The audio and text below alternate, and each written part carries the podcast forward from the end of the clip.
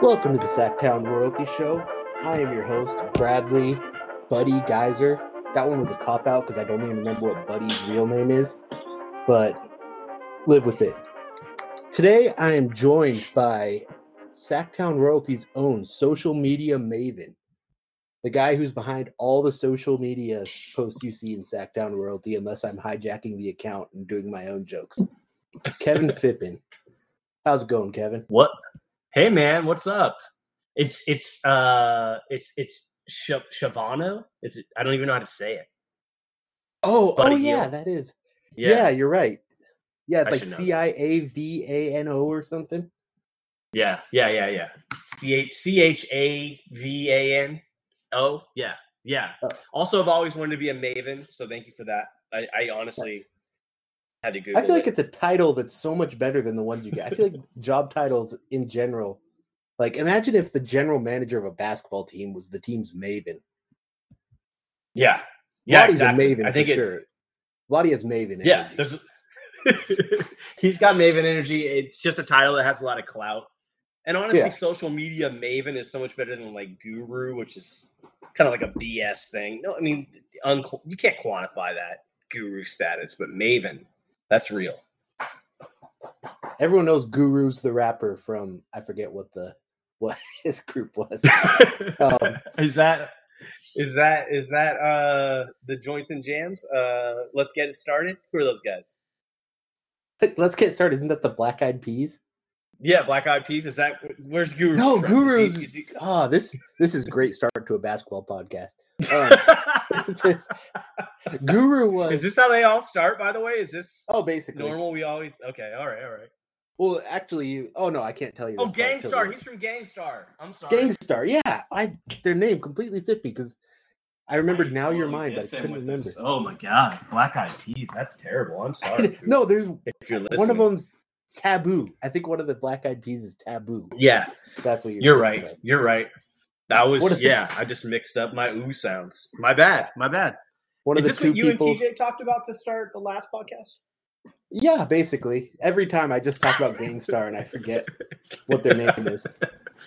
It's And a then the good. Black Eyed it's a good. uh It's a good shtick. I like it. I like it. Yeah. My my shtick's the nickname thing, but I never think about it before. So I, I start saying hello, and then I'm like, oh, I have to think of a nickname. What dumb thing am I going to say? I'm like, I'm like five in, and I'm already struggling. I thought this would have Hey, more is shelf life. do children listen to this? Is swearing allowed? Like, do you have to do the explicit, the first curse word I don't I know say? what the rules is. Just I usually, if someone curses, I just do it preemptively. I don't know if you get like a PG-13 cursor here, Okay, but okay. TJ's three and zero on that front. All right, I'll see what I can do. All right, yeah, you got to make it natural. You can't, you can't make it like it's got to be organic. I'm not going to Yeah. force any f words, but like if we're talking about something that just and it just feels right, it's going to happen. I'm not going to censor myself for you or Yeah. anyone, Bradley. wow, it's brave. Very Can I also stance. say before we jump into other topics, I assume you have other topics. I don't really know. I, you know, I've always said your your last name wrong in my head. Geezer? Let me guess. Yeah, yeah, that's what Yeah. I thought. It. That's. I mean, I don't know why it isn't that. To be completely honest with you. Well, maybe it was, and someone just changed it. Yeah, I I, mean, I get. I mean, it makes sense. But uh, it's the way I always describe it. If I'm like typing with someone is Old Faithful, and then they're like, "Oh, right. yeah, it's uh. I German, g- I, believe." I heard it's common, but I've never met someone else with my last name, and I don't know how a No last one. name can be common, and you never meet anyone else with it. Yeah, yeah. I've never seen anybody with that. I mean, and, and I honestly, I think that your family is just wrong. Honestly, Yeah. like it's probably Oh, they are. that they are. Okay, all right, that's fair. That's that's kind of what our thing is. You Every family has their own quirk. Ours is just wrong. just specialize in that. Yeah. Well, uh, speaking of last names, we have talked no basketball so far, but that's cool. cool. Um, but our last names, do you remember? Do you remember when I showed you when I was in Yuba City a couple years ago?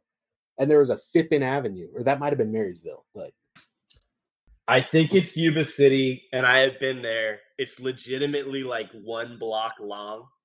Uh, I think maybe near a park, and I've it was it's the most depressing and least impressive street on record. But yeah, Phippen Avenue, man. I think you eh, could So- find it on a map, maybe, maybe. if if Phippen Avenue were to represent you and your family, what would it be then? Are you asking me to describe what? Yeah. what, my What would, street what would your like? ideal be? What would your ideal Phippen Avenue be?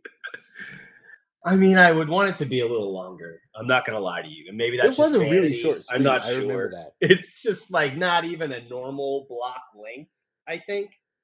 Um, I'm not asking for much, to be honest. I think park adjacent is pretty great, but a, a Yuba City Park, I don't know if that's worth it. For our Yuba City listeners, I'm sorry, and please don't come at me. Uh, but you know, it just wasn't.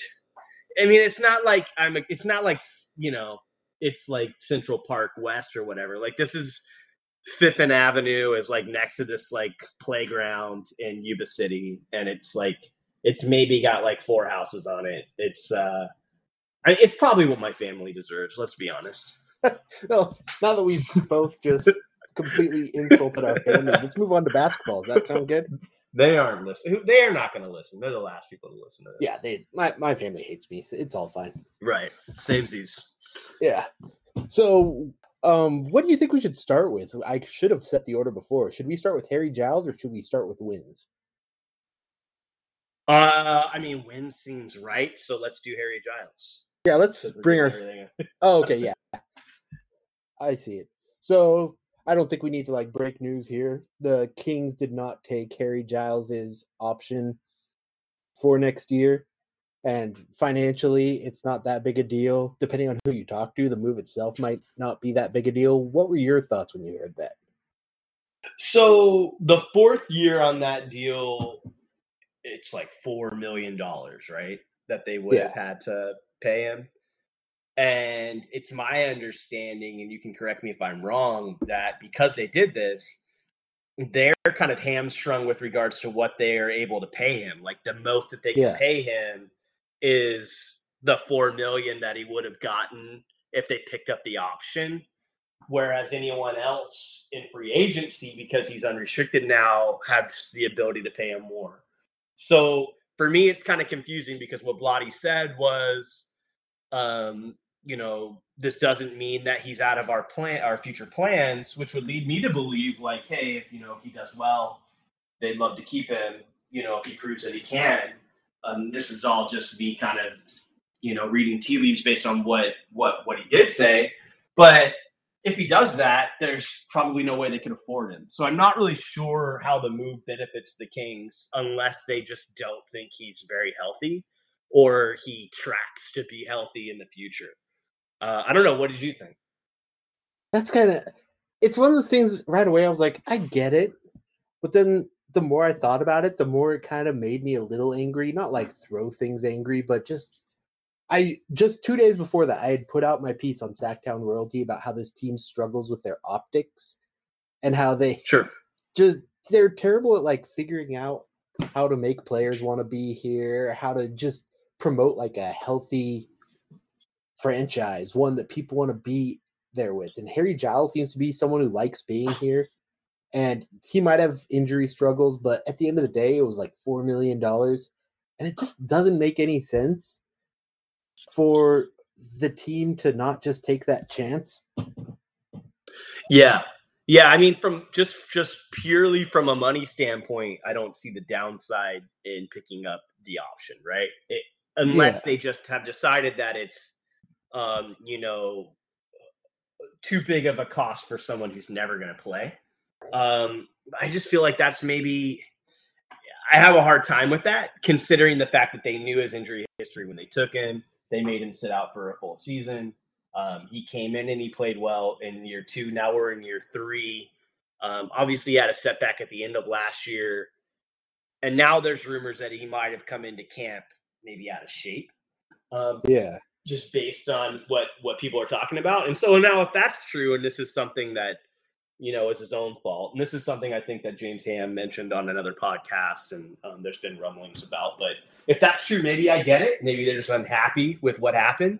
But I don't see any way where if he ends up being like a, you know, a player worth that that fourth year that they can actually keep him at this point. And now maybe what they've done by not picking up that option is created a little bit of value in an expiring deal. But who, uh, whatever that team is that takes him, can't sign him for any more than the four million either. Yeah. And he's still going to be unrestricted. So I, I, for me, just strategically, it doesn't make a ton of sense. I don't really get it. I don't, I don't mind the optics as much as you, though. I do love Harry, and I wish that he was staying. And it's obvious that he likes it here or has liked it here. And he did seem to put in the work to get to this point up until this off season with whatever happened there so for me, I mean, it would be nice to reward him, but I, I honestly don't know enough about maybe what did actually happen this offseason yeah. to say.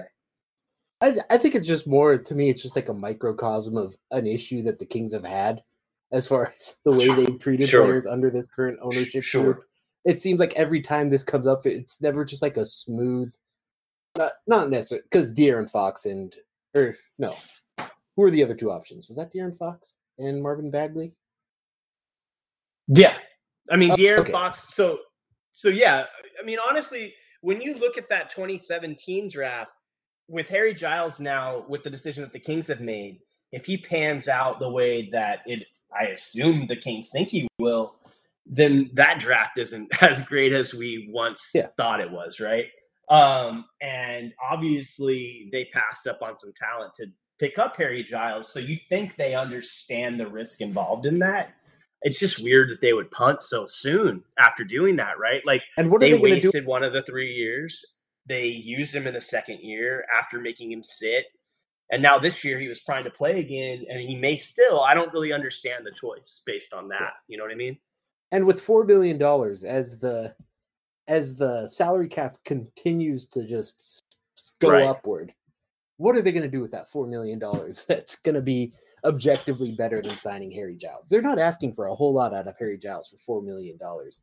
Like that's no, asking totally him agree. to be like maybe a little better than Skal was here.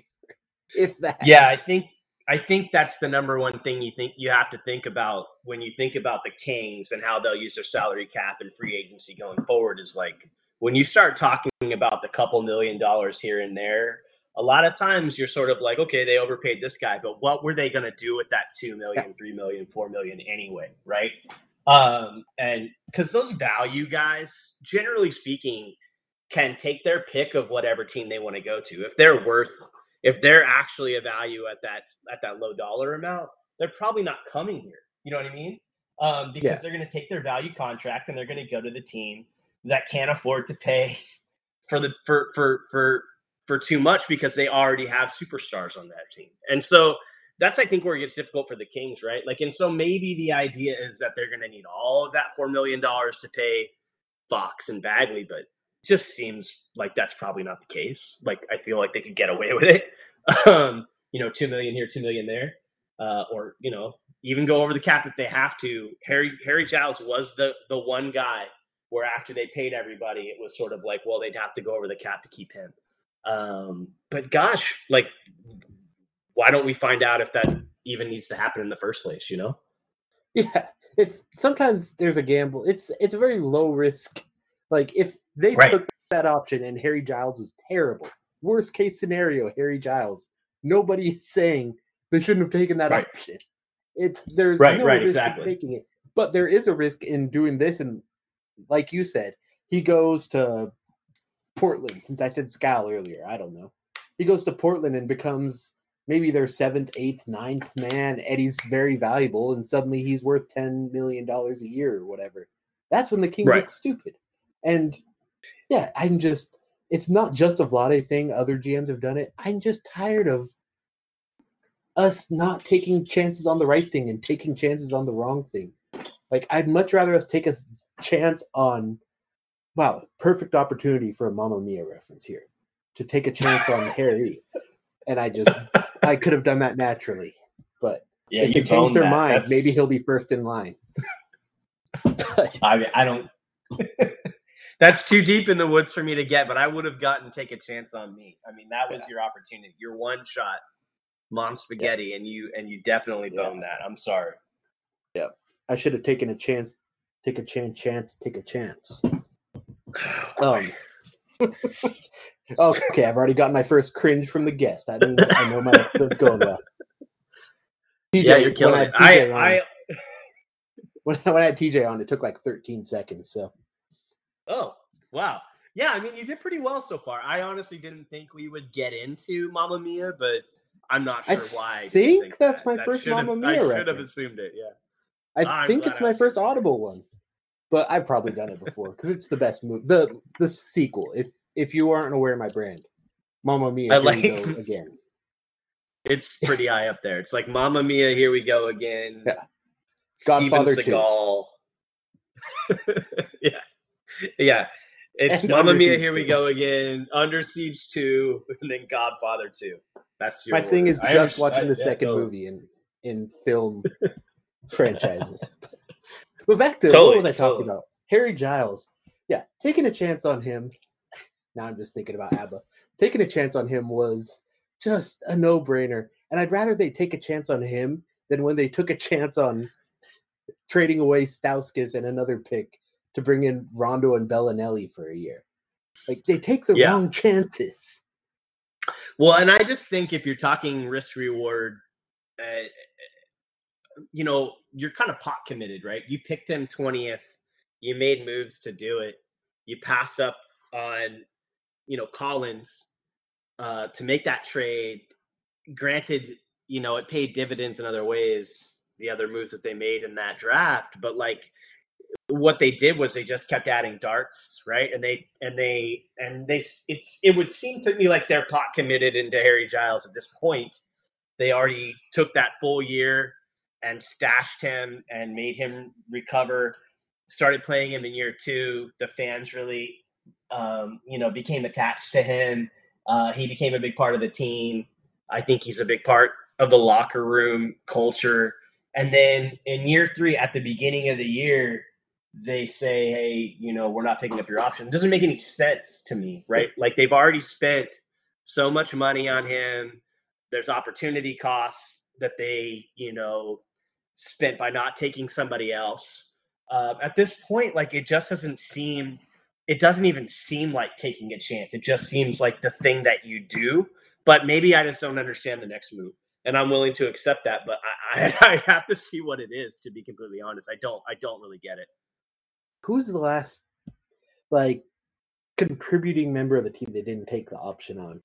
Like Jimmer, they didn't take the final year option for, but you know he was what he was at that point. But Yeah, contributing. I can't even think. I mean, if historically, if the Kings pick someone in the draft who is, you know, even semi decent, they're picking up the option, right? And, and and I think, you know, logically, almost every team does that because that increases their value and control. And if you were to, even if you were thinking of trading them, right? Like you pick up the option, Yeah. you make the move.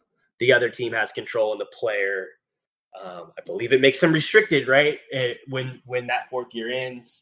Um, so most teams would want that in return for something, right? So like it doesn't. Yeah. I, I can't think of a time where they would have done it because it doesn't make sense to do it.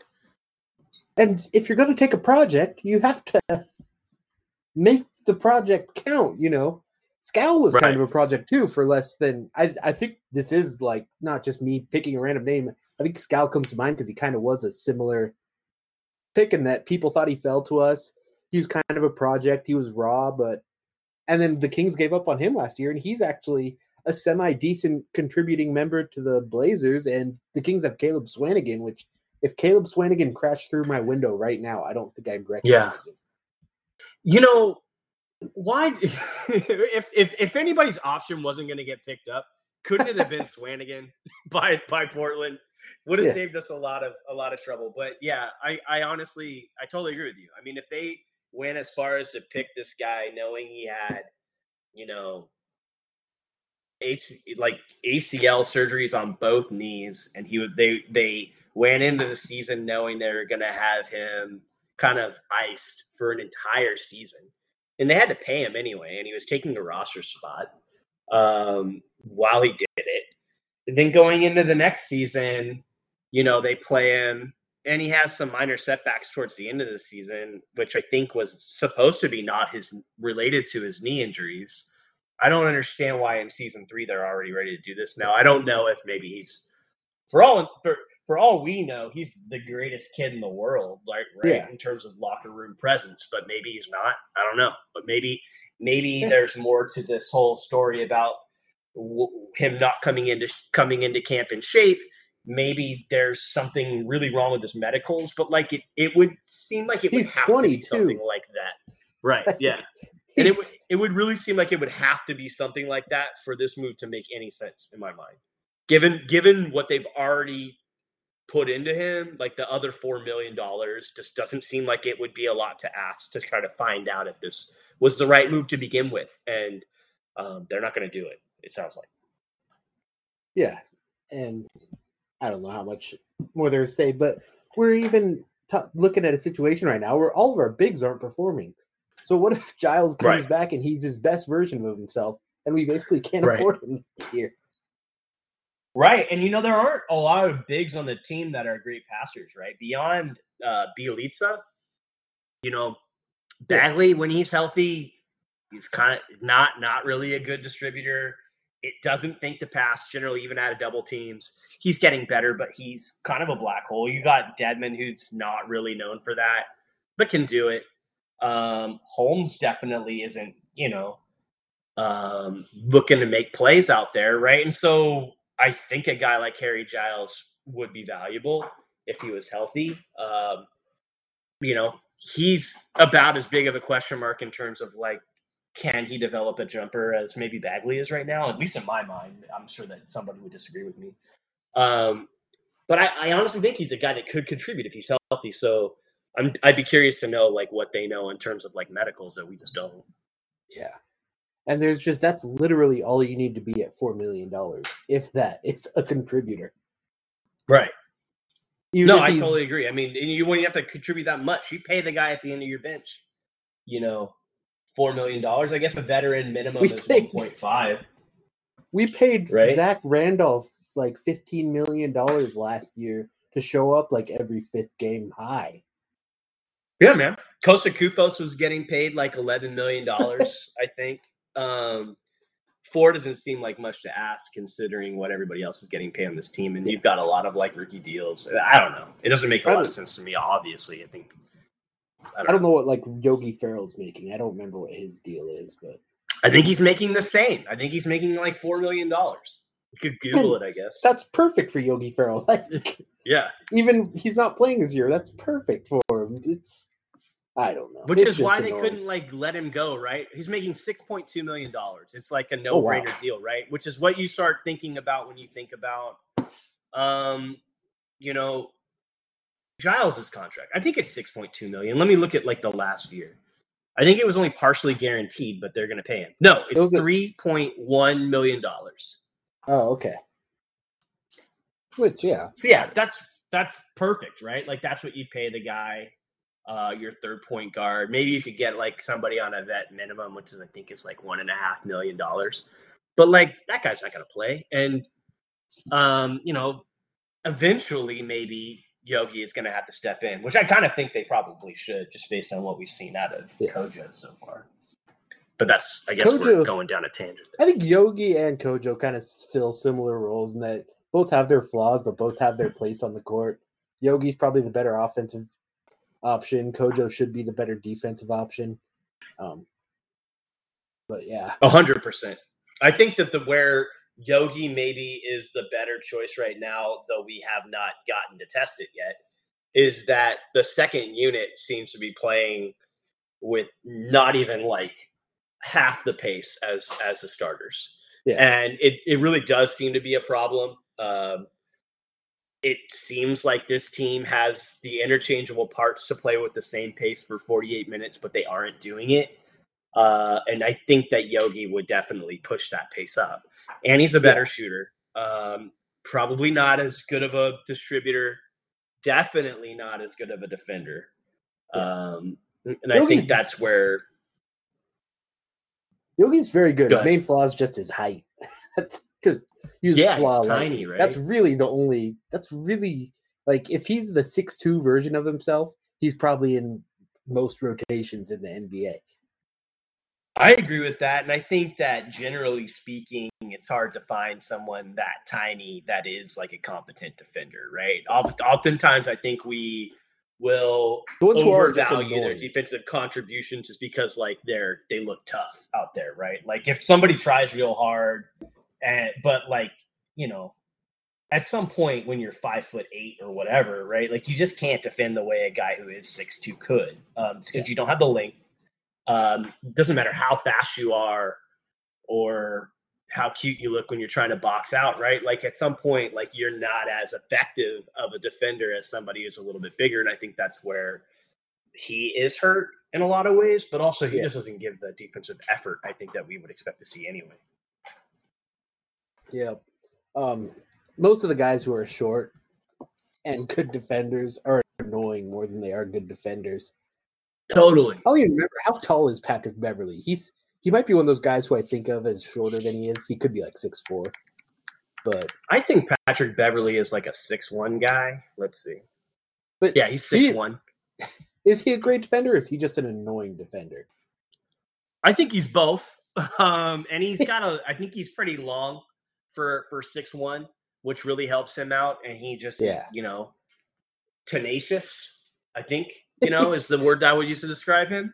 Uh, He's gets in your taken more- and I think I've seen more players try to elbow Patrick Beverley than I've seen anyone in the NBA. Like I think LeBron tried Totally. to elbow him in the first game. you know, Those like most of us elbows? have. You know, most of us have that that thing inside of us that that tells us to respect other people's personal space. Patrick Beverley doesn't have that. He doesn't Yeah, I have feel that. like he'll read over your shoulder without any thought about it. no oh, is that. Tale of Two Cities? You know, all those times you're reading Dickens. Patrick Beverley Patrick on a Beverley's subway around? would be yeah. Patrick Beverley on a subway would be the worst, I Oh, I hope he at least has good breath. That's all I ask. Of course, knowing him, he probably doesn't brush his teeth on game days just to have that advantage on guys. I wish he would have. totally. Didn't the Kings offer him like a nice sum of money, or was that just rumor?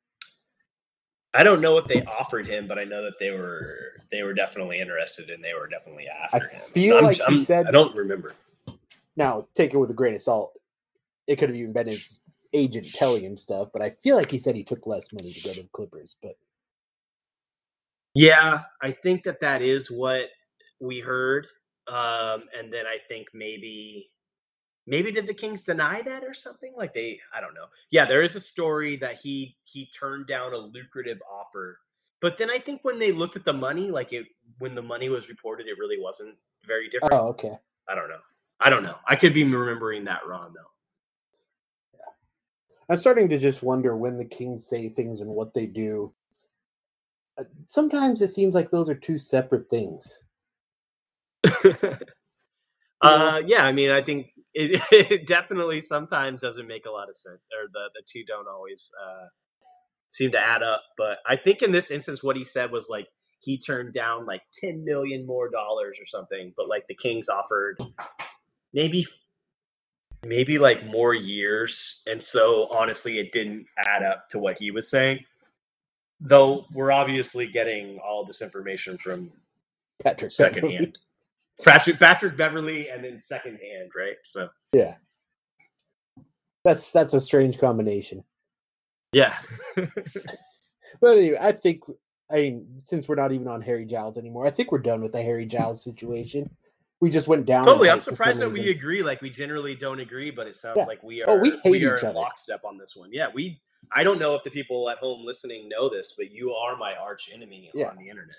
Kevin and I have fist fought multiple times, but we also respect each other enough to not give away who's won. But it's 50 50. yeah, it's tied. It's tied. The next one's just when you haven't heard from the other, you'll know who won. it's gonna the next time we see each other, we're gonna have that moment like uh, Rocky and Apollo Yeah. with the freeze with the freeze frame, and you'll just we'll never talk about who won. Oh, but Oh, we gonna- gotta get we gotta get Willie Cauley Stein's old photographer to take that picture so we can I just I just actually acted out the Rocky punch while I was saying that. Did you? Yeah. Because I was like thinking of the freeze frame and I just realized that I was just making the pose. But yeah, we That's gotta do a that. yeah, it's such a sick moment in cinematic history too. You know? Well, most and then later we find out that it's a painting that exists in the Rocky universe because it's hanging in, at his restaurant in Rocky Balboa. Yeah, I don't under like I don't aren't you confused by that though? Did he describe it to an artist and they painted it? Was there someone there on the beach and they and they were just standing there and posing for the photo? Maybe. I don't understand how the how the painting could exist. Maybe now that they've made it, that freeze frame is just that picture on the wall, but it didn't have context then. What if Rockies one through four were really just paintings? Things that there I don't know how to describe this. You know how like Saint Elsewhere was like Oh, a vision and like Yes. uh In Yeah, a in a snow globe, right? That's the Denzel yeah, Washington yeah, show. Yeah. And then- it's like that. One time, we are getting some great basketball talk in this. Time, This is an this is incredibly high concept, and I'm Yeah. sure that people are enjoying it. like if you think about it, do the Kings exist or do they exist in our mind? But someone once I made a graph sometimes of, wonder. Yeah. of everything. I guess Saint Elsewhere had a bunch of crossover episodes or something, and then inevitably those shows had crossover episodes. So someone figured Okay. out that like half of the popular shows in the last half century must take place inside that snow globe. God, if like the Newhart show also took place as part of that universe, that would get really confusing because I'm pretty sure it's the same concept where like Bob Newhart like just wakes up and he like the whole the all the shit was a dream or whatever.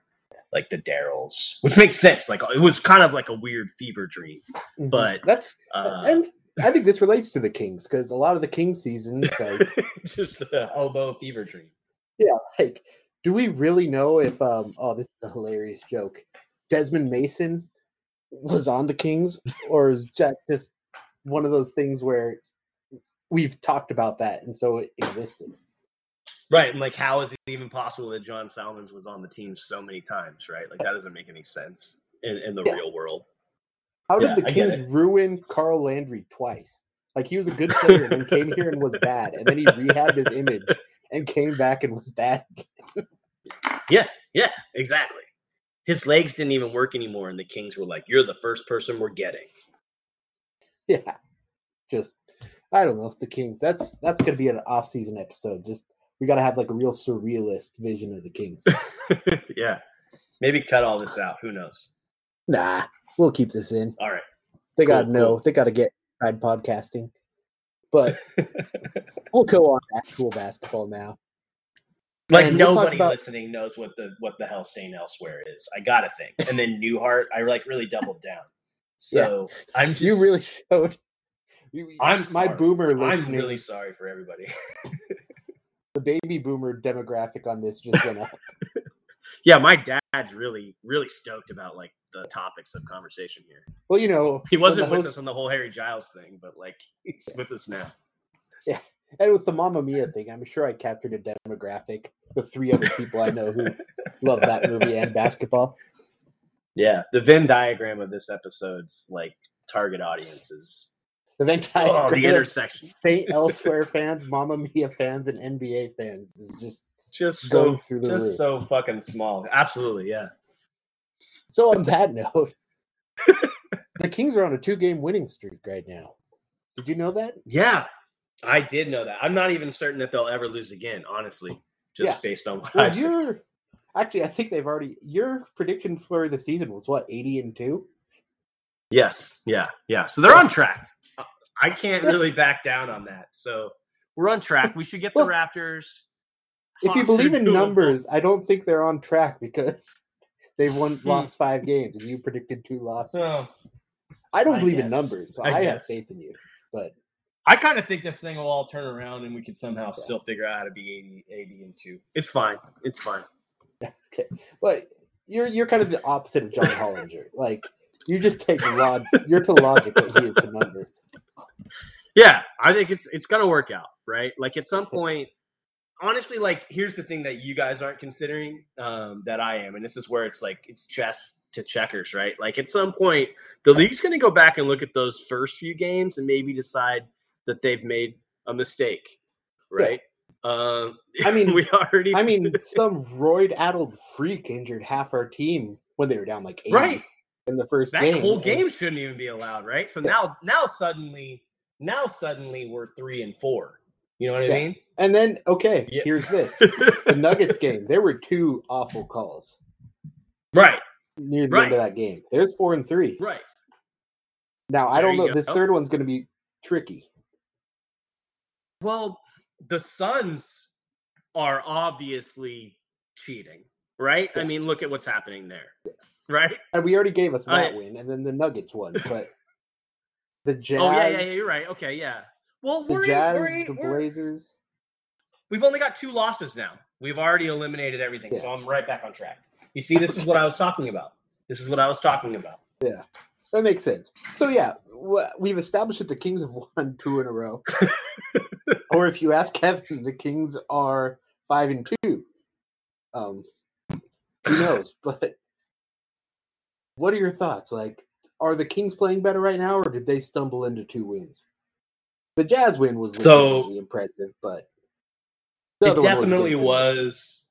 It definitely was the Knicks game. Yeah, I mean it's the Knicks, right? It was the battle of the like one and five juggernauts, and so you can't really make a lot out of that. If they didn't win that game, we would have had to shut the season down. That'd be right? like losing to the Hornets Um, or something.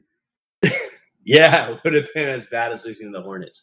You know, I think one of the biggest problems that they've had in those first few games is they couldn't rebound at all, right? Yeah. Um, and the Jazz rebounded pretty well, or pardon me, the Kings rebounded pretty well against the Jazz, if I remember correctly. Um, and they hit their shots, right? In these other games, their hot shooting, like in the first half, just you could tell that the lead wasn't going to be sustainable because they couldn't rebound at all. Like, so they would outshoot the other team, you know, by 30 percentage points, but only be up by, you know, 10 at half because they can't get a rebound, right? The other team isn't making any open shots, but they're right in the game. And our lead just goes away immediately in the third because the other team can make some adjustments. And we just can't because we had an inability to do, uh, you know, basic things. And so I think that's been a real problem.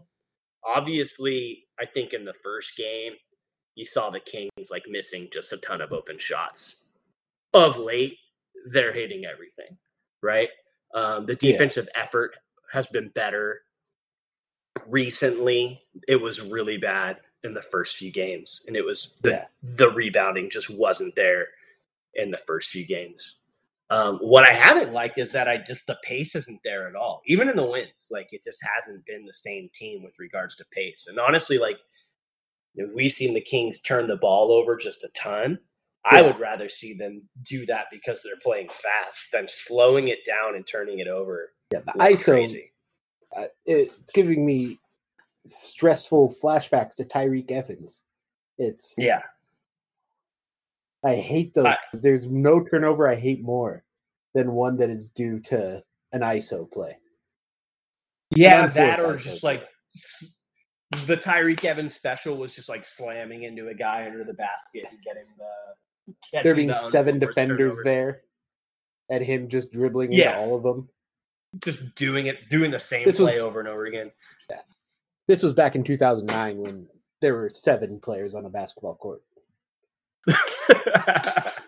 and so honestly like i think uh, what what the prob the, the problem is when these when we end up losing these games is that the kings aren't adding the kinds of additional opportunities that they were adding last year right by getting rebounds but also by pushing the pace right and and increasing um possessions increasing field goal attempts and so instead of the shotgun approach that we had last year, where we just ran at breakneck speeds, played a numbers game, tried to one wear you out, but two get as many attempts as we can in in, a, in in that 48 minutes.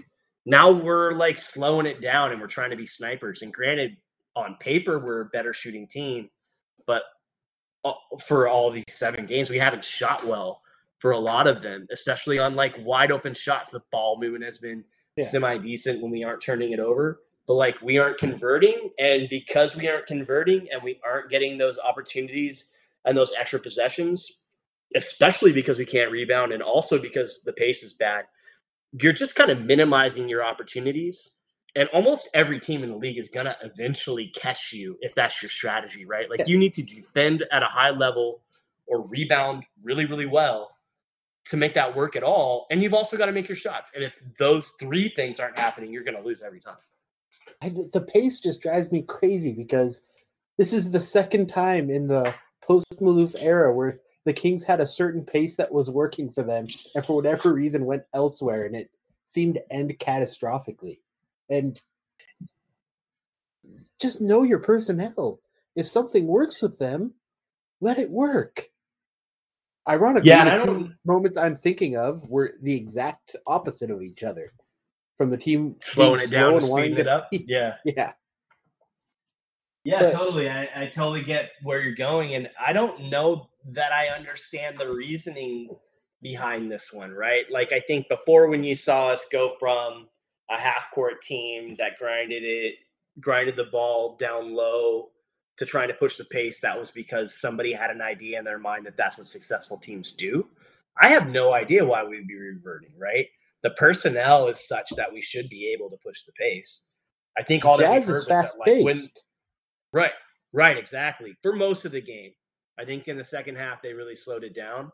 But like, oh, I was what, making a joke about the basketball jazz, about oh, next, jazz, the, jazz, yeah, jazz uh, conductor, exactly, exactly but but now there doesn't seem to be a lot of rhyme or reason for going the other direction. And and I I think maybe we've heard that like Luke thinks that when they play too fast they get sloppy, but like it's well, not like they're playing super clean basketball when they're slowing it down. Um, I would rather that be the excuse. You know what I mean? Like just run. If you turn it over, get back, do it again. It's truly like comments like that that make me worry we're in another George Karl situation where we'd rather we have a coach who'd rather go down with the ship doing exactly what he wants to do versus what the team should be doing. Yeah. And you know, I'll give him credit cuz he he made the adjustment early that I think, you know, anyone would have had to do just because like they started so poorly. But he swapped out Dedmon for Holmes in the starting lineup. Yeah. Which does increase the pace, right? Because Holmes is obviously faster, uh, more athletic player, but Dedmon should be able to run the floor too. And I think he kind of does. I don't really understand the strategy, to be honest. It, it's definitely evident when the second unit comes in. They're just a different team entirely, um, yeah. which shouldn't be happening. I don't think they need to be. Um, and so and we need for Bogey me, it's confusing. To, we need Bogey to hit his shots for this too, because he is our sixth man. Right he's having too many six point games on like yeah, you know this ten shots, twelve shots. Yeah, I think when we looked at this team on paper and we thought, wow, this is a really improved team and they've addressed a lot of issues. A lot of that was predicated on the idea that these people would make their freaking shots, yeah. right? Dedmon like, hasn't, Bogey hasn't, even Buddy really hasn't, right? Buddy, I was least games. worried about. It was frustrating, but I was least worried about him because I knew he'd break out of it. Where Dedmon, I just don't know him enough as a player to have faith. He hit it when it counted right. the other night. I'll give him that. And Bogey did Big struggle one. last year. So it does make you worry with Bogey. I'm not trying to be Tim here. I nobody wants to be Tim. He did struggle last year. I, yeah, if, for sure. And since I brought Tim up, is Tim responsible for this two game winning streak? Because after the what was our last loss? Was that Charlotte? Uh, yes, that was the oh. catastrophic oh. Charlotte loss. So De'Aaron Fox leaves without talking to the media like an angel. I'm Team De'Aaron here because I'm anti Tim. But so De'Aaron Fox tells the media, I'm sorry, but I must go. And he walks out nicely. And then Tim, being the evildoer he is, goes, De'Aaron's not a leader. And De'Aaron sees that on Twitter and he goes, Please, mister, I was the second to last person to leave. I just didn't feel like talking. And then ever since then, the Kings have won. That's exactly what happened. Yeah, I think I think Tim gets a bad rap here, and I hate defending him. But like, I think what he said was he you know he wasn't exhibiting the greatest leadership qualities in that moment. I get though, like being frustrated and thinking the best move for you is to just get the hell out of there, right? So like you gotta wait. I think De'Aaron Fox decides like, okay, I might get I might get crapped on for this, but I'm out of here, right? Um, what that does though is it makes everybody else have to stay in the locker room and give quotes, yeah. and so that's where I think that the the the take holds some merit. I really don't know how much uh, how much. I mean, obviously, De'Aaron Fox replied, uh, but I don't. I don't know how much those guys are motivated by uh, by Tim. I'm not sure. I mean, I'm not motivated by Tim at all. Oh, I'm not either. I'm motivated to. but, but I, I mean, whatever works, right? Like if yeah. if Tim's gotta say something mean every, after every game, just to like, you know, Which we can we can ride that. Yeah, we can do that, that after thirty point victories. I say we ride that train until they lose again. Yeah, uh, which can be never if for my for my uh, prediction to hold yeah. If what once the once the league gives us three wins back, I don't think right. we ever actually decided on what the third one was, but once that happens, and for those, I guess it's I should happening. say for those for those who didn't hear the story, Tim basically said what Kevin said. He said, "I don't. A leader shouldn't be leaving his team hanging with the media." De'Aaron responded to that on Twitter and that's basically the story. Um, and it was more a take on like what he felt like, you know, leadership qualities are. You know, what a good leader would have done in that situation and what he expected, right? I think it had a lot less to do with yeah. De'Aaron Fox necessarily. Uh, you know, it's it wasn't an indictment on how he's handled himself always. Yeah. This is just like the worst loss of of this stretch. And and everyone was expecting to hear something, right? Like not necessarily yeah. from De'Aaron, but from the team. And he is sort of the face of the of the team, right? In terms of the players on the floor. And so outside of Luke, he's the one I think you want to hear from. Honestly, I think it was a bunch of frustrations after a tough loss, and none of it really means anything in the long stretch like all my joking aside, it never really bothered me. Um, I don't care if a guy blows off the media every once in a while. Maybe it is better no, exactly. that night if it happens. I don't think it's an indictment on their leadership on anything. I think it was just a tough loss. I've seen LeBron James do the same thing. I know I've seen other stars leave without talking to the media. I want to say even Steph yeah. Curry's done it. Like guys have done it. It's it'll happen again, maybe with De'Aaron, maybe with Buddy, maybe with someone else, but it's going to happen. Um, if it's every single loss, that's another story. For sure. And I think maybe that's where like people read into that and they're like, well, why would you pick on this guy who's never done that before? And I think it's just, you know, at some there there are times when you just give commentary on what's happening, right? Not necessarily the totality of everything that we know yeah. about a person needs to be brought into that commentary. And so I think even the fact that De'Aaron replied was out of frustration, right? Like you don't normally see that or what from any player, let alone him. It's one thing we do as sports fans. It's like we sit here and we pout over losses, but we don't right. allow the guys who, are out there actually right. doing work while you and I are sitting here with right. Pabst Blue Ribbon eating Cheetos and we're we think we're entitled to be this angry, but they aren't. Right. Oh. Yeah. Exactly. Oh, I'm the only one. And I mean, this is this is dude's like actual. He's actually on the team. You know what I mean? And we're mad because yeah. we because we wasted two hours watching it on television or whatever, right? Like this dude has to go out there and play. This is his team. You know, he has a lot more ownership in in the outcome than we do. Um, well, and so I, you can imagine that frustration level is pretty freaking high. And I, I don't, I'm not trying to be an apologist. I do think I would have preferred for those guys to stand in there and say like this is what you know we're gonna do better or whatever right? Like i also get the idea though that like what is he gonna say?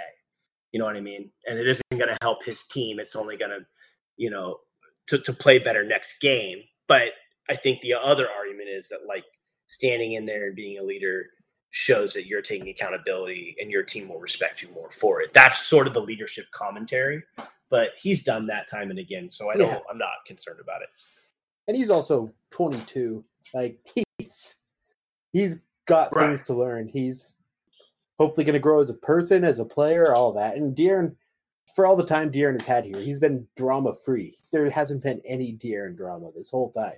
He's been pretty Well, there was he's cocky. there was the But- whole there's the in and out thing, right? oh yeah, well That's that's, a character flaw. I. I hate to say. That's I like, love exactly. Liking Whataburger. I've never had Whataburger, but it's not In and Out, so I know In and Out is better. Right, right, hundred percent. Although Shake Shack is up there, I can't even can't even imagine that Whataburger is even is even on the uh, you know in the top three. I mean, how good can a burger be if it's if its title is what a burger? Like it doesn't even know what it is. Right. No, I no argument for me. It's the worst thing he's ever done, um, as far Yeah. as I'm concerned. So I mean, And this is just a blip The compared to first time I compared to it, that. Yeah. Oh yeah, that's what Tim should have called him out on. I would have been on Tim's side there. follow follow uh, Tim on Twitter. I forget what his ad is, but follow him.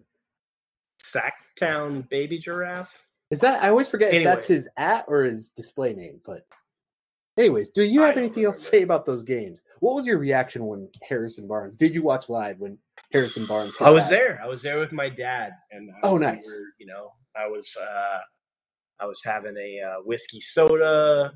Uh, I was really hyped. We needed that win, um, and then when he converted on the putback, I think everybody saw like when when uh, the Jazz came back and scored um, with very little time left. I think like 11 seconds or whatever and they called the foul on that play. Everybody in the arena thought it was an offensive foul Yeah, under the basket, and the basket wasn't going to count. And when it did, um, and they called like the basket and a loose ball foul, which is like the least helpful call that could have been uh, for the Kings. I mean, I think we all thought it was over. Uh, Bjelica had a wide open shot in the corner, couldn't convert, and then it was just like, let's go home. But somehow, out of nowhere, Harrison Barnes comes in and tips that. And honestly, I think on a two handed tip, the Jazz should have gone back to zero based on 21 rules, but whatever. yeah. All I'm saying is it was incredible. The fans in out on DOCO and King's Landing, if you will, uh, were losing their minds. Uh, people were people were legitimately chanting one and five, uh, screaming, jumping around. A car drove by as we were standing at the light rail station, like bumping "Don't Stop Believing." Uh, I'm not making any of this up. Like the fans, the Kings were one and five. Then the fans were undefeated that night. Like that was incredible to watch. Uh, how how stoked they were. Like you would have thought we won a playoff game. They were so stoked, and nobody let like that. I think maybe the the the, the less than hot hot start maybe hurt attendance a little, but like that was a loud crowd who was really into it the whole time. Um, was and also- nobody left early. It was also on my birthday, so it was a holiday. People were probably celebrating. Oh, right, right, right, right, right. That makes sense. Yeah. So you know, but I I honestly was very cynical even after the shot because there was two seconds left. I right. Like this is the Kings. They're gonna lose. It's gonna be Wow, Courtney Lee all back. over again or something. yeah, no, I mean the even the play they drew up was kind of was was pretty impressive, and Bjelica had a wide open shot, like I said, right? Like it was what you would maybe ask for. I don't know if I would have been. I don't know if I'm was necessarily on board with him being the guy taking the shot, Yeah. but um, you know, He was doing. he was well open that- and he was playing well that game. Yeah, Yeah. yeah. I'm was. always. I'm never going to criticize the team. I'll criticize this coach for a lot of things, but I'm, I'm not going to criticize finding the hot hand. Um, I don't know if he was the hot hand, but if you find a guy who's been hitting it, I'm all for it. I'd honestly rather have that than all the times you see an NBA team go to its star who's missed his last 17 shots. Oh, definitely. When you're just like, well, it's the end of the game, and so you've got to go to this guy, right? He's the guy that gets it done. Got to go to Kobe has- with three men on him. hasn't made a single shot all game. He's the only one they're defending. It's like, no, you gotta go Black Mamba. I totally get it. Uh, and so, and I think to some degree, like you had Fox on the floor, you had De'Aaron on the floor, right? Like probably the last guy you're necessarily thinking about. And I think maybe even Bogey was out there too. So Bjelica is pretty low in terms of like who you think that that shot's coming from, and they worked it where he was wide open in the corner. Um, and then you know the next less least likely guy to come through in the clutch is the one that does, right? He gets that rebound and he puts it right back in, and that's that. And I think I mentioned this earlier, but Dewayne Dedmon hit the big three too. Yeah, His that was a huge three of the season, I believe. It feels not. like it. If that's not true, I don't. It felt like he never made a three in his life before that moment. To be honest, But I will give Dedmon one pass here in that I believe he was brought to play next to Bagley, and we got like three and a half minutes of that. so Yeah. I I think Dedmon. I'm not too worried about him because I think he fits better next to Bagley than anyone who's on the roster right now. Um, I could use Yeah, I could use Giles right now, but because yeah. No, I think you're right. Just because, like, if you're if you're adhering to the idea that Bagley is a four, right, then you need someone that can stretch the floor, that can play the five, and that's Dedmon. If Bagley can play the five, you know, Which and a he lot of should be able to in a couple years. can, right? Then Bjelica is a pretty good complementary piece, and even I was you know, go ahead. Sorry. Oh, I was just gonna say I was wondering where he was in this rotation. I still kind of am when we when we're healthy, but Right. Bjelica is outside of our main guys. Bjelica has probably been our most important role player since the beginning of last year. Like him having a good performance almost always means the Kings are doing well. I think Tim had a stat on that once. Yeah, they the Kings play much better with him on the floor, just in terms of offense, on offensive uh, efficiency and performance. Uh, that's true. I think that obviously he's lacking defensively, and it's Yeah. mostly just because he doesn't have the lateral foot speed to like rotate or stay in front of a player. Uh, but I, I am personally of the belief that just statistically, his offensive value outweighs that deficiency. Uh, there's obviously people that don't agree with I- that, but he's also like an above average rebounder for his position, Mhm. which I think is um, an underrated contribution, uh, just overall, but also like in terms of when we're evaluating how well someone plays defense, like there's something to be said for like if you can rebound well defensively, you're contributing on that end. I think especially with non-star players, I mean, a star offensive player always gets a pass for his bad defense. But I think we do this weird thing where we diminish guys too much if they aren't the best defenders when they have offensive gifts. And I think people are so they pick and choose when to do that and when not to. I just think it's funny. Like Bjelica isn't a great defender, but there are so many guys who are of his caliber who get away with not being a great defender. And then we don't really do the same with guys who are just good at defense and good at offense. I think we get to And the point where defense- Yeah, exactly. we get to the point where people do the old defense wins championships adage to the extreme where there's been a few guys there's been a ben wallace uh dikembe M- mutombo which he was better earlier on on offense of guys who didn't really have that great of an offensive game but became stars on defense alone and but offense at the end of the day it is the points you score that win you the game.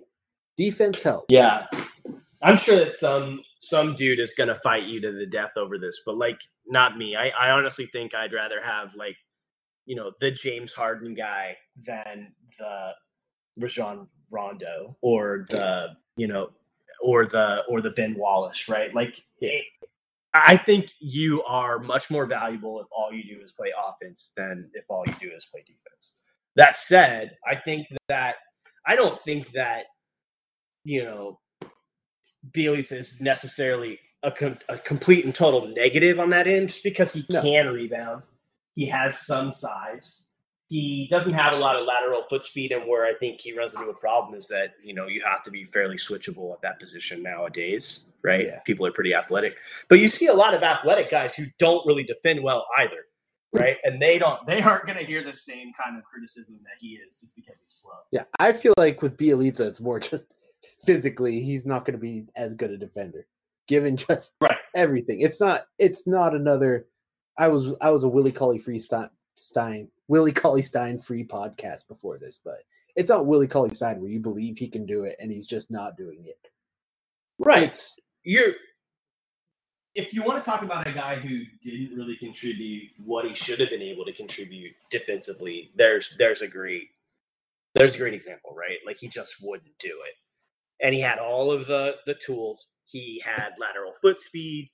He had athleticism, uh, but he still wouldn't defend. But you wouldn't hear people like kill him for that, right? Like, and he doesn't. He didn't necessarily rebound amazingly. Um, so, I mean, if you're going to stack those two players up, I'd say dollar for dollar, Bjelica is more valuable, in my opinion. Yeah. Just be, you know, when you look at his contract for his contributions and the impact he has on the team when he's on the floor on the offensive side, that's the guy I'd rather.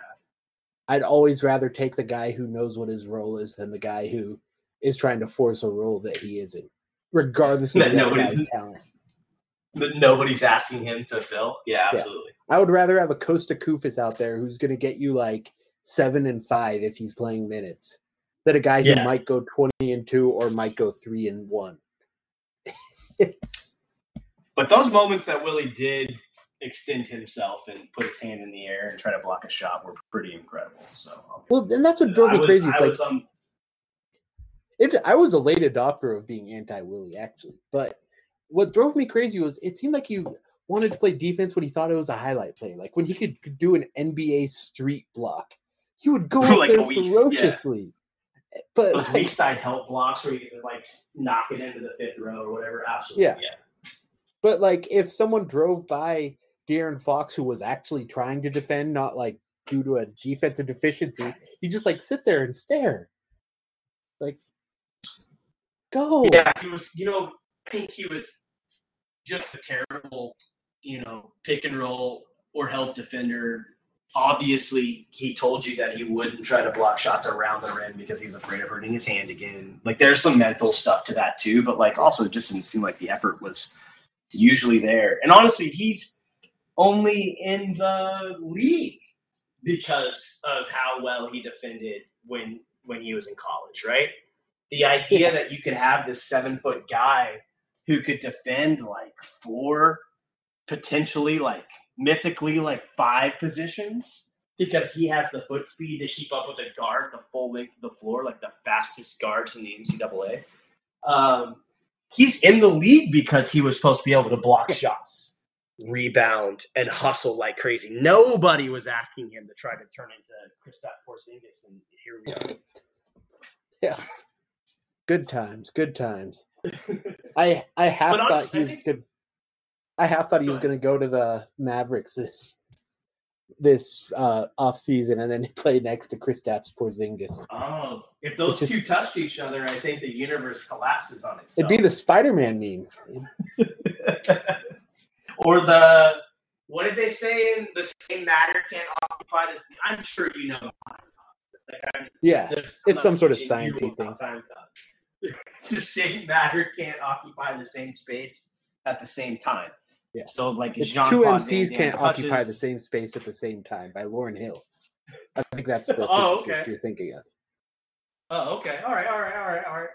Um, but no, I think you know the other underrated, uh, the other player that we aren't talking about at all in this is is Richaun Holmes, who's been incredible, right?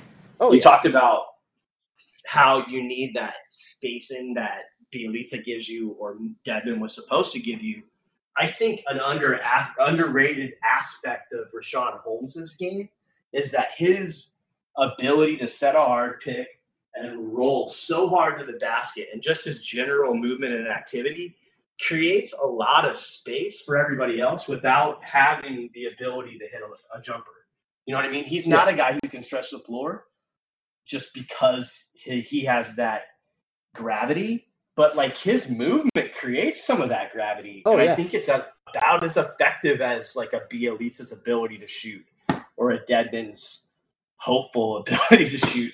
Um, and and and I think that that's you know there's some ways that you can pair that with guys who maybe can't. So I could see Bagley and Holmes together working decently, even though neither of them has demonstrated that they can stretch the floor traditionally. I think Holmes has the ability to maybe do that in other ways. Yeah. And I, I like Holmes off the bench when Bagley comes back, even if he's getting more minutes than Dedmon, because Sure. I just like I just like that energy off the bench. He's Montrezl Harrell has become one of my favorite players in the NBA over the last year. I don't even remember if he's coming off the bench now this year or not, but I see Richaun Holmes obviously not he's not that yet, but he's that similar player that just he's driving teams bonkers because just on sheer effort. Right. It's what I was saying all offseason when I was the Kings fan who was saying that they need to sign him. you, you were definitely the you were definitely the loudest uh, Richaun Holmes voice, I think, in the room for sure. There, was, Yeah. I can't think of anyone louder. Um, but you know, I, I definitely agree with you just because I mean, from the standpoint that like Bagley and Holmes have a lot of like uh, similar skills with regards to like athleticism and what that brings. Um, you know, just speed, foot speed, and and bounce. Um, you know, they seem like they're fairly interchangeable parts. Um, Bagley's probably more gifted athletically, but man, Holmes is so strong. He kind of makes up for like whatever, he does- whatever, whatever gifts uh, he doesn't have. Um, you know, on offensively, like he can just power right through you, and it doesn't matter. And he's just the effort is there a hundred percent of the time. Yep, I agree. I, I love a good effort guy off the bench. Or in starting. I shouldn't Especially when they're, bench. I just love it like my favorite like bigs in the modern NBA are the ones like him that just they're just everywhere. Totally. And I think it's even better when they put up numbers while they're doing it, right? And he Yeah. is. Like he's actually changing the game in real ways. It's not like wasted effort or just like effort that we're applauding because it's there. It's actually doing something and it's making a difference. Like I think That's why it's so um it's so weird to me that Kenneth Faried never adjusted to the NBA. Like he came at the exact wrong time, but it's so weird to me that he never like found his niche because theoretically he should have become this type of player that yeah. that just gets by on his effort even if he's not putting up numbers it's just gonna go back and forth and he was in the nba up until last year so it's not like he's out of the league mm. i'm just kind of surprised that his career took the arc it did Totally, and I think you're right. Like there wasn't as big of a. I mean, he was pretty undersized, right, for a power Yeah. forward back then, and so that like didn't exist yet. At least not. I mean, you you we would we would look at undersized fours, and we would not want them on our team unless they had some sort of freak athletic ability or they could shoot it, right? And so like a guy Yeah. like him did have that freak athletic ability, but like still never. It's, I don't know. It never really turned into like all that you thought it could. I, I'm with you there. Yeah. Anyways is there any more king stuff you need to talk about or should we close this out or any pop I've got culture all the- references? I've got all, all the king stuff off my chest. I wish that we had made like some more, you know, um, we had made some pop culture references that maybe like resonated with the youth today. You know, Lil, I don't Lil Xan, Rocky like Lauryn Hill is gonna. Do, there you go, Lil Yeah. Yachty. I yeah, I think it. That's all that I know. yeah Other than the- euphoria that hbo show just you know what else is there to say Degrassi. avocado toast. Oh, if we could do a whole episode, a whole show on Degrassi, I'm I'm not joking. You, I could. what do you What do you want to discuss? Um, how come the guy from Degrassi is the face of the Raptors now and not none of their players? They're the NBA champions, and I know their Finals MVP left, but they even let him be the face then. Well, Jimmy Brooks was a really good player, and that's the thing I think that that people don't talk about. Like he was, even when he was in his wheelchair, he was still coaching the team. Um, I think he got like an honorary MVP one season, um, and he won a couple of jump shot contests to show up the new kids.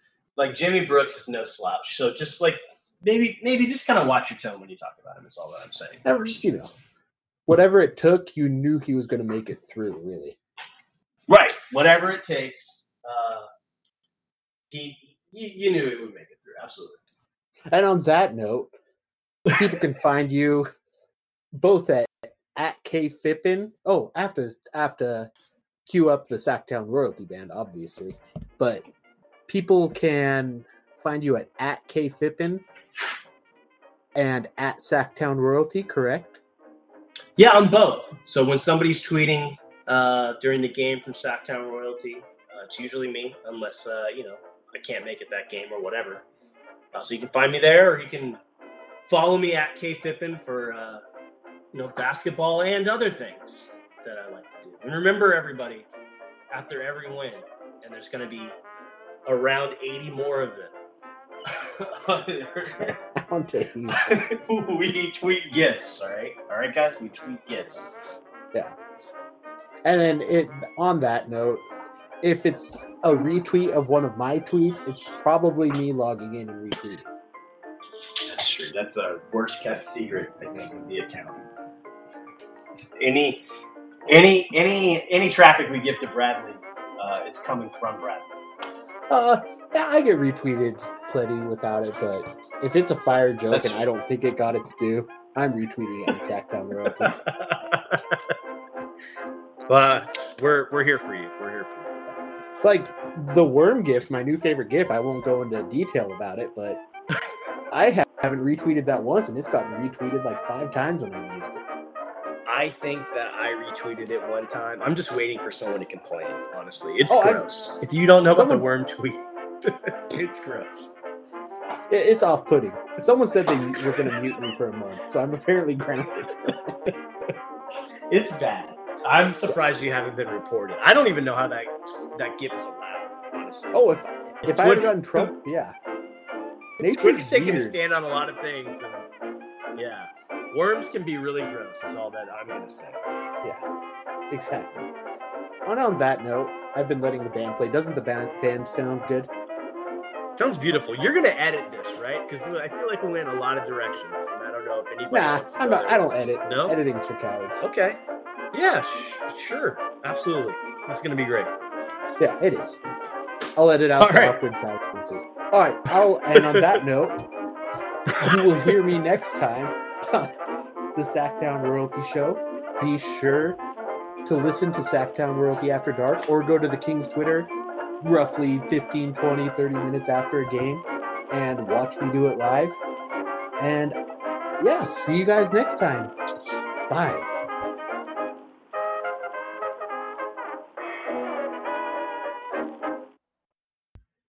I love you.